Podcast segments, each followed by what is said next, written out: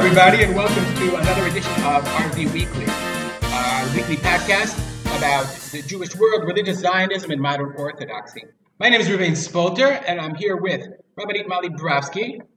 Hi, Ra- hi, Ra- Mali. Hi. How are you? Mali Brofsky Okay. is a senior faculty member and director of the Shana Bet program at Michlelet Mevaseret Yerushalayim, and also maintains a clinical social work practice in Gush Etzion. With us also is Arav Johnny Solomon, who teaches at Matan, Machon Mayan, Midreshet Lindenbaum, Midreshet Torah V'Chesed, and is a writer and editor of Jewish content for organizations literally around the world. Hello, Rav Johnny. Hello, Rav Reuven. I am Reuven Spolter, the director of OTS, Amiel Bakila, and also the rabbinic liaison for English-speaking countries for Irgun Rabbanei Tzohar. We should talk about that once. Today, in today's episode, we're going to talk about a uh, post-election, we would call it a post-election wrap-up. We're not a political show. We're actually a religious Zionism show. We're going to focus only on that, uh, only on that segment of the election, and then we'll discuss. Each one, will somebody will share thoughts about the upcoming Rosh Hashanah Yamim Noraim season. So, um, without getting into the news, I could I think it's fair to say that the religious Zionist community did not fare very well in the most recent elections. After the the the joining of the Bayit HaYehudi with Ichud Leumi, and I think there was another party in there for for Ayelet Shaked to only garner six seats, and for Otzma Yehudit seventy thousand votes to have not uh, over um, uh, reached the thre- the threshold. And for all of us, after all of that, to gain only six seats is uh, pretty sad showing, and everybody agreed about it. So I guess the first question I wanted to ask Molly is, do you agree that it was a pretty much colossal failure?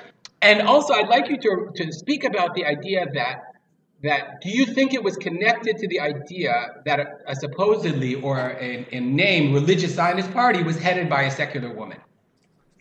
Okay. Um, no, I don't agree with your assessment. I, I look at it from through a pretty different lens. First of all, I think that uh, Itamar Ben Gvir threw four mandates down the toilet, which I think was a very big shame. Um, but at the same time, I'm quite happy that he did not pass the thr- threshold. I think that's I, I personally, this is you know my own opinion, obviously, but um, I'm happy to know that um, running alone, Otzma Yehudit cannot pass the threshold. That says something about where the mentality is of, um, you know, the mo- most religious Zionists in this country, and I actually think that's good. Um, I think that the whole question, I don't don't think it had anything to do with her being led by a woman. Um, again, unless I got my head in the sand and like there were really like Chardali people No, I didn't mean woman. I meant secular secular women. I, I don't think that either and that might be like a uh, reflection of something deeper. I think everybody loves ayala Shaked. i believe that that is true. I believe she i think she probably garnered more votes than bennett could have. I think people voted for who would not have voted for bennett. Um, i think they think that she's a, a, um, a successful politician. I think they like her I, I, don't think she lost votes because she was secular, but I do think that what you're what you're what you're pointing to is that is that we don't have in the religious Zionist world, um, and we've I think we spoke about this you know last April as well. Um, we don't as a group have one political voice that speaks for us. Um, I think that that there's something positive about that. I think that says something positive about that because I think first of all, I think it's ultimately positive that we are a diverse group and that there there the, the religious Zionist world is made up of many, as opposed to, let's say, other factions that are very cohesive. There's, there's, the religious Zionist world is not as cohesive as that. You have, again, the Kav Chardal world, you have the um, Dati Light world, and then you have some, some this is a post by Amnon. This is like, and you also have like serious Torani religious Zionists who are not Kavnikim. So that's like already three segments in one. The other thing that's interesting about that world is that they is that many of them, not all of them, but many of them don't feel the need to vote partisan, as opposed to in the Haredi world, where it's very clear. My vote is going to a Haredi party because that's my affiliation. That that Chilumi world doesn't vote automatically for itself. And again, I think that that comes from, from a bunch of reasons, um, some sociological, some ideological. Um, again, I think part of it's because people who are Datilumi see themselves as part of the larger picture and they don't necessarily affiliate just with their group. So they might feel obligated, let's say, to prop up some other party that they think needs to be propped up. But I do think that there's a problem here, which is that because of all of these complexities, there is a halal left. And I think, Ruby, that's what you're sensitive to. Like, as a constituency, we don't have someone speaking for us. And we don't think about ourselves that way. And unlike the Haredim, who are very clear about their th- themselves as a political animal, right? We are worth this much politically. Um, we're going to demand this and that. We're going to, you know, get money for our for for for the things that we need. We don't think that way. We don't go and and and and say, you know, we're all going to vote. We're going to rally around. First of all, we're very divided. We need to be united. But also politically, we don't go and say, now we demand from you, oh government, these specific things. So that. Okay, I want to turn to Johnny. Thank you. I'm going to Johnny. I want to ask you the same question and ask whether you agree with Molly. A, do you think that it was a failure uh, to gain only six seats? And also, do you think that that failure stemmed from the fact that it was the party was led by a secular woman? Okay, firstly, just briefly talk about Ayelet Shaked. Ayelet Shaked is more complex than merely labeling her as a secular woman. She's a woman who uh, is very, very honest about her uh, non fully practicing of Judaism. At the same time, she's very, very warm to Jewish practice. She's very supportive and very involved to her level uh, according to her choice of lifestyle. So she's not a rabid secular in the slightest. She's chosen to say, I align myself with many people, I align myself with many of the values that uh, are constant with the Dati Leumi world. And though those aren't always my top priorities, they are on that list. So that's just a brief uh, side point. I don't think that she harmed the vote. However, you framed the question in a way that did Ayelet Shaked and, and that bloc do an injustice to the Dati Leumi world? And let's be clear, that's not how elections work. People go to the polls and they vote, which means the Dati Leumi world, you could claim, did an injustice to a party which allegedly said they were going to represent their needs. Uh, Shaked was quite clear in, in terms of presuming that there would be no better address if you are a religious Zionist person on all parts of that spectrum than she and that collective cluster of parties. And clearly the people felt different. So the question really isn't not what did she necessarily do wrong. I think she uh, did a lot of things right, and politics is a messy game. And I don't think we could claim or posit that she made more mistakes than any other politician necessarily, other than perhaps she was less malicious and less backstabbing, or or she was far too honest. Nonetheless, uh, the people chose not to go with her. And so you've got to ask why. And I think here there is some of the points that Mali said are entirely correct. That many of the religious Zionist uh, world don't feel that absolute need of being loyal to a particular party, but I would say different. Maybe they would have been if there'd been a consistent religious Zionist party that's been around for 30, 40 years. But as we've discussed previously, there hasn't. There have been attempts and those have failed, and there have been other attempts and those have failed. This is a new conglomerate and so, what do you do when you're not entirely sure whether the rhetoric being uh, offered that they do speak for you is true? And moreover, and I'll end with this point, there is also this balance of pragmatism versus idealism. I think the religious Zionist world in general has tapered in its uh, idealistic drive. Uh, we've seen this obviously for a whole bunch of reasons, uh, most significantly triggered by the disengagement, but that's certainly not the only factor involved. And so idealism itself is playing less and less of a role in this sector. And people say, you know, I'm going to the polls. I like this lady. I, she kind of seems to be saying the things I want to hear. But sometimes better the devil you know. And uh, am I really sure that they're representing my view? And uh, I, am not even so sure how much what they're saying, which is really well polished, um, you know, cue cards, about what should be speaking to the religious Zionist community are really what speaks to me. Most religious Zionists still want basically a house over their head, you know, good education, good healthcare.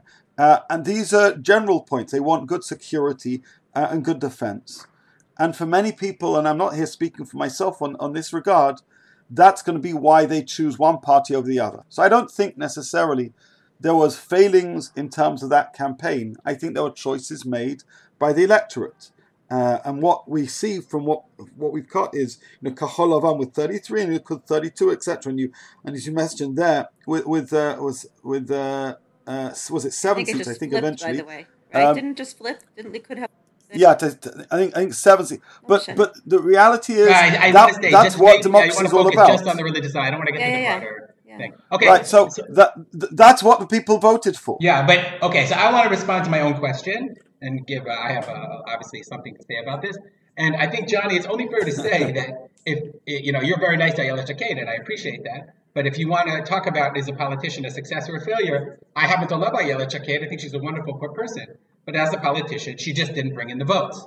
Meaning they went in a certain direction and decided that instead of going focusing on on Beit HaYehudi and sectarian issues, they called their party specifically Yamina, which means that it, it's a political bent and less a religious bent, focused on the Zionist side because they wanted to expand it. And in doing so, pushed out the you would call them extremists, but um, the the Otzma base. They pushed them to the side. They pushed them to the right. They didn't want to have them in their party, and also in doing so, focused. And I think Bennett also did this in the last uh, time. They wanted to be they wanted to be Likud right, but they wanted to mm-hmm. do it. They wanted to do it on the backs of the religious Zionist population. And what they said is basically, give us your base, give us your votes, but at the same time, we're then going to go ahead and make sure that BB stays on the right track vis-a-vis right-wing issues. And Ayala Shaked did an amazing job in the Mishnah Mishpatim, and it could be like a very important thing for the religious Zionist public. But it doesn't speak to our basic, to, to many of the religious Zionist public's basic concerns. For example, I've said this over and over again. If you know, if you would ask, like, what do people talk about on their Shabbat table, or what they don't think about, like you said, putting a roof over your head, day school tuition. I mean, this might be surprising to to uh, to someone living in America who thinks that tuition is free. It's not free. And 18,000 shekel a year, even if it's for a great education and including dorm, is a lot of money for somebody living in Israel. If you have, and if you have three kids or four kids, or you have a son in Yeshivat Hesder, the idea that we're paying 18,000 shekel a year for my son to study Yeshivat Hesder and serve in the army is obscene. You know, when I feel, when my cousins or my brothers or whoever's children are paying a fraction of that for their children to be in, in, yeshiva full time in Haredi yeshiva. And why is that? That's because their politicians say our public won't pay this, and the government should pay it. And our politicians say we care about Mishrat Mishpatim.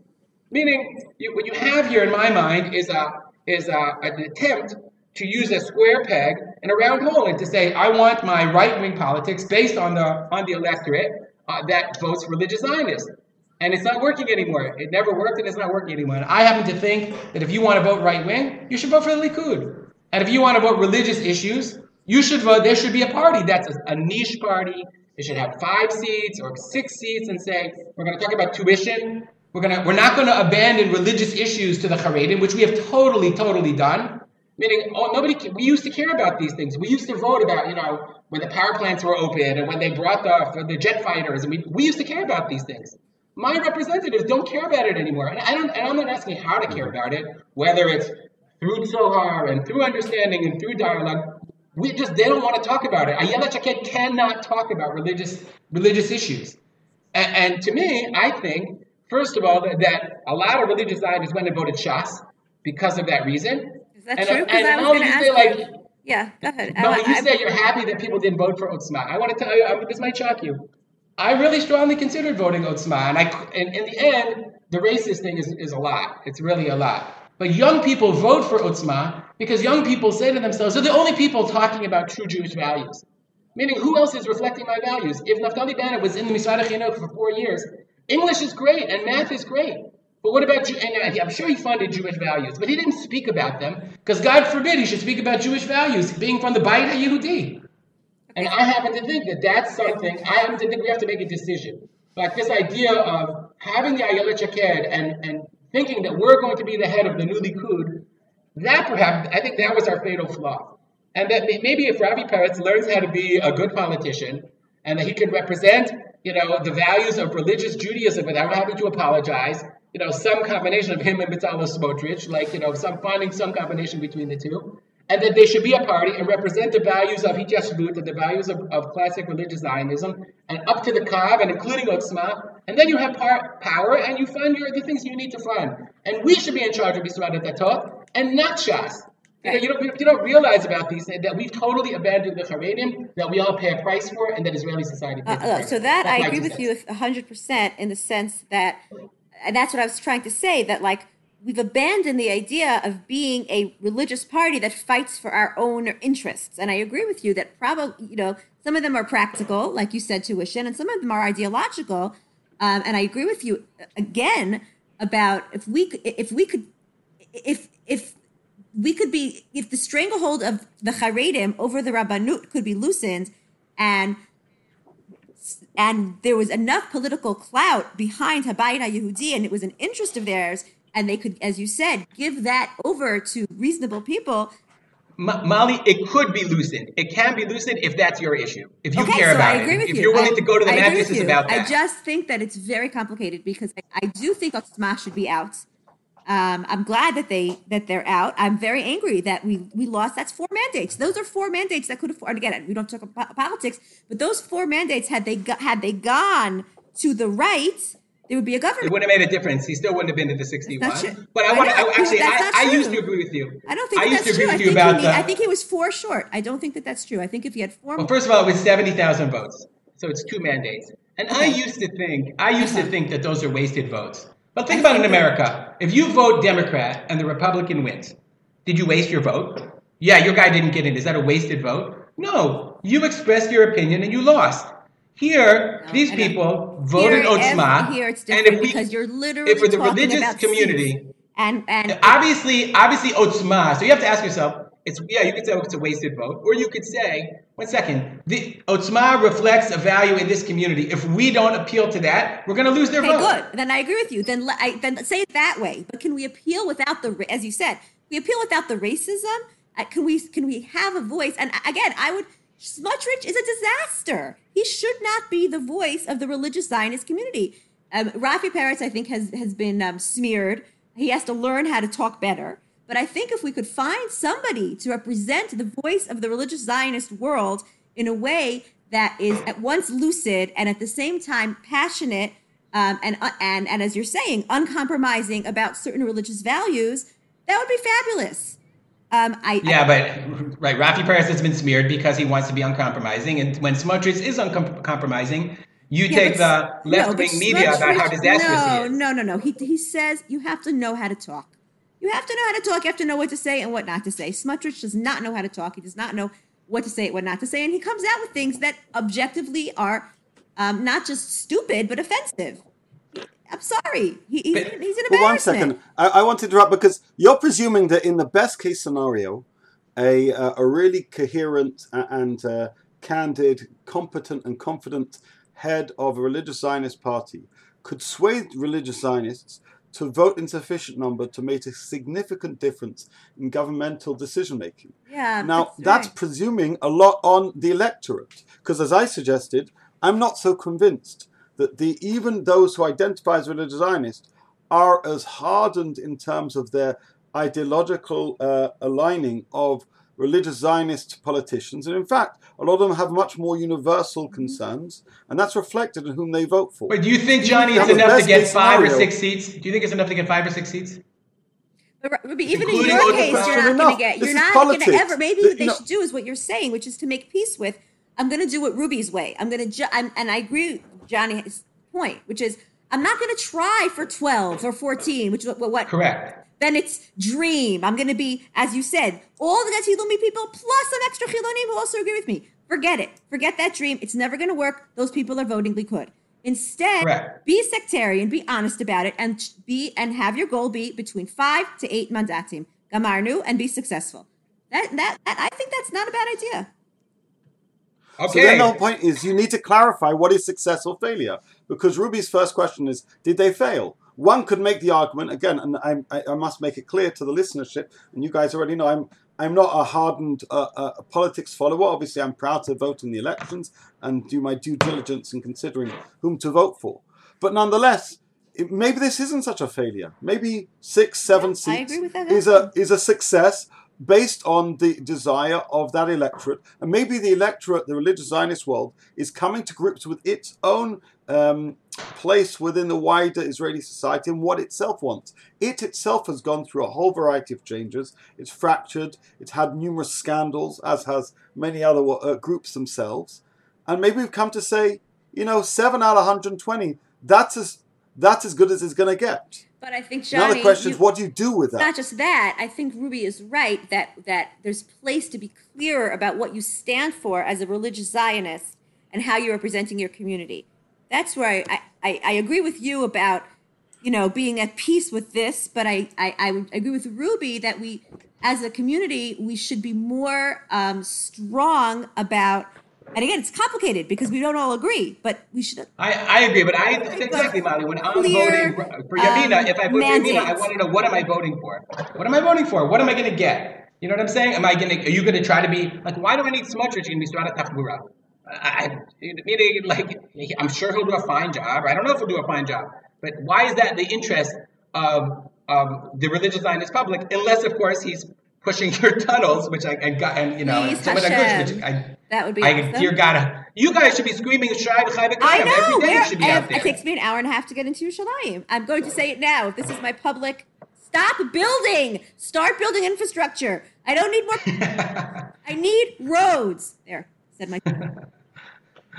okay, I think oh, we've done. Uh, we've, I think we've. Uh, if anybody has something to add, Johnny, you want to add something before we turn to Rosh Hashanah?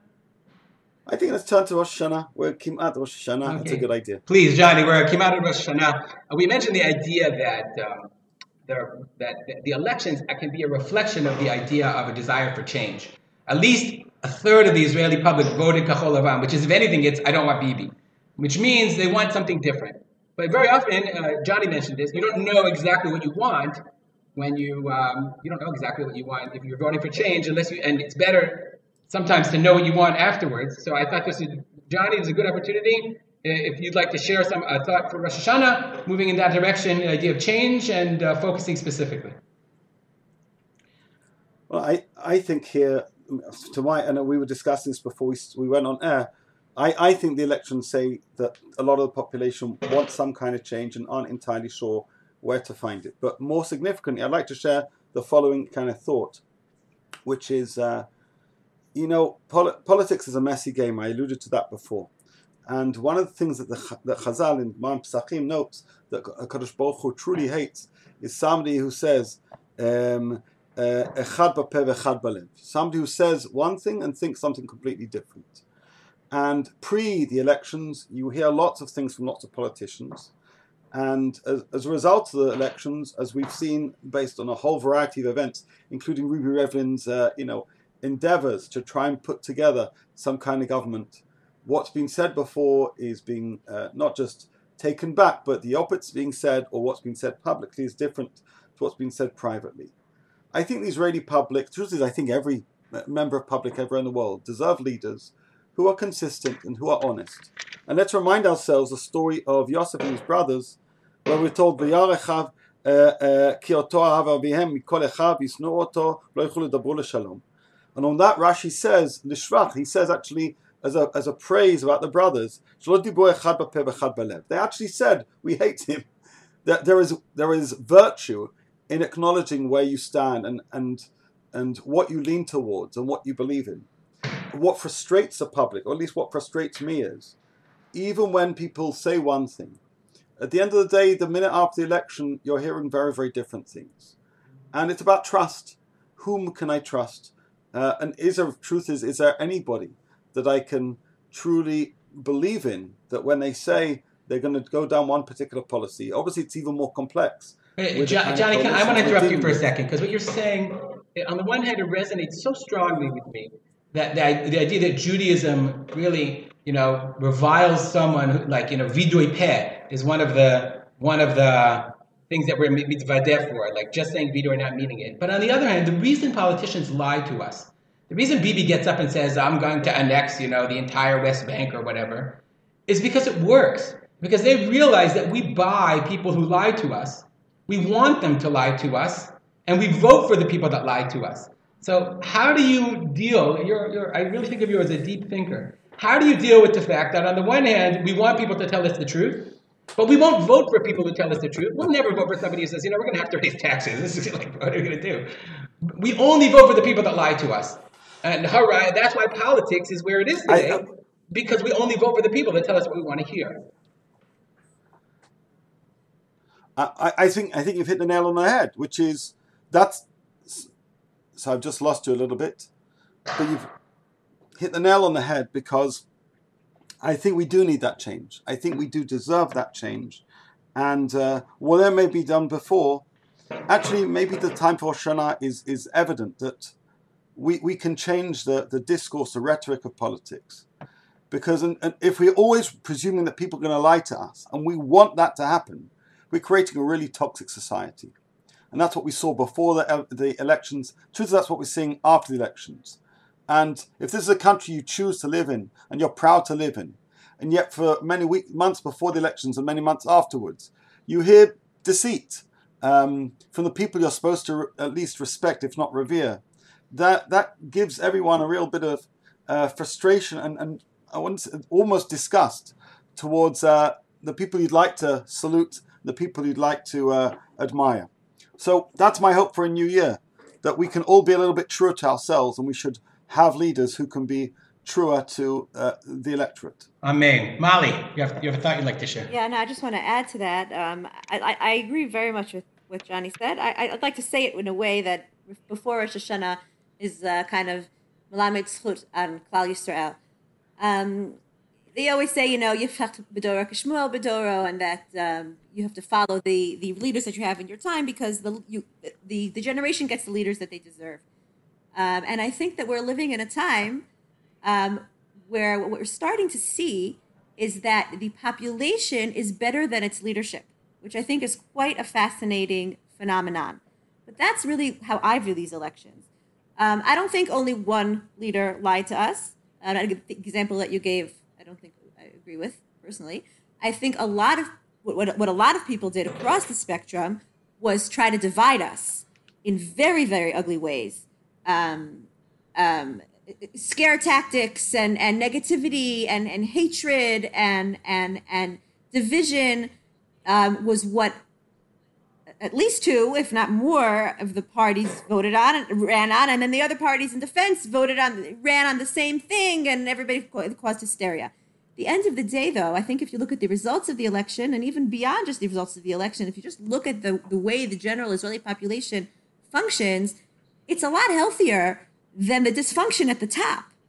Um, again, the, if the politicians didn't have personal vendettas between them, we could have a government either left or right in 10 seconds. It's about, and, and again, this is a post by Sivan Rahav-Meir that I saw this in, if anybody wants to look it up, where she, where she points this out, and we won't go into the politics, but very clearly, but the reason we don't have a government is not because there isn't blocks.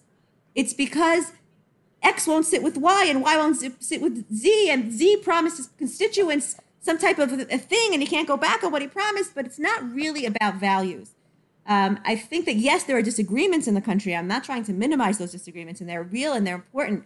But I think at the end of the day, the people are in a much healthier place. Klal Yisrael does not hate each other. They may disagree about things, but they also there's a lot of common ground.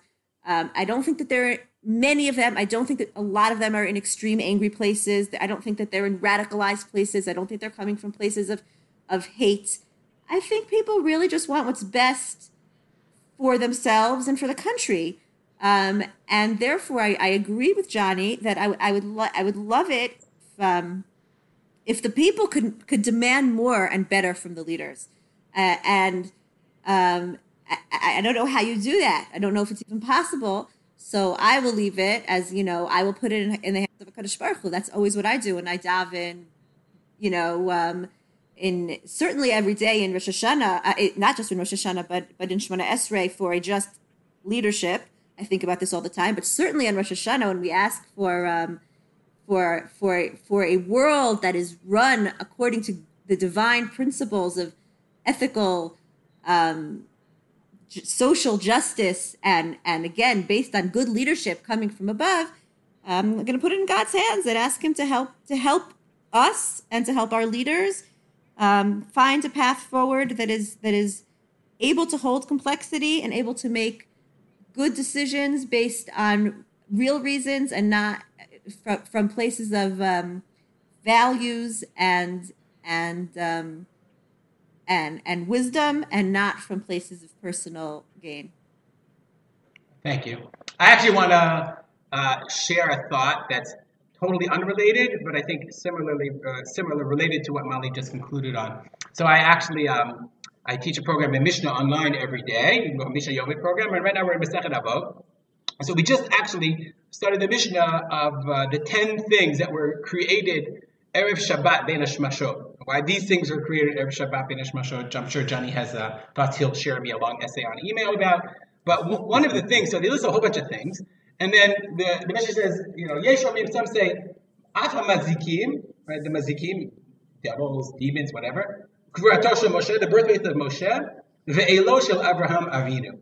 And the ram that Abraham Avinu found, caught, that was stuck in the thicket that he used in place of Yitzchak was created, Ben Hashmashot, was created during the six days of creation. That was an old ram, that's fine. He was a thousand years old or whatever, several thousand years old.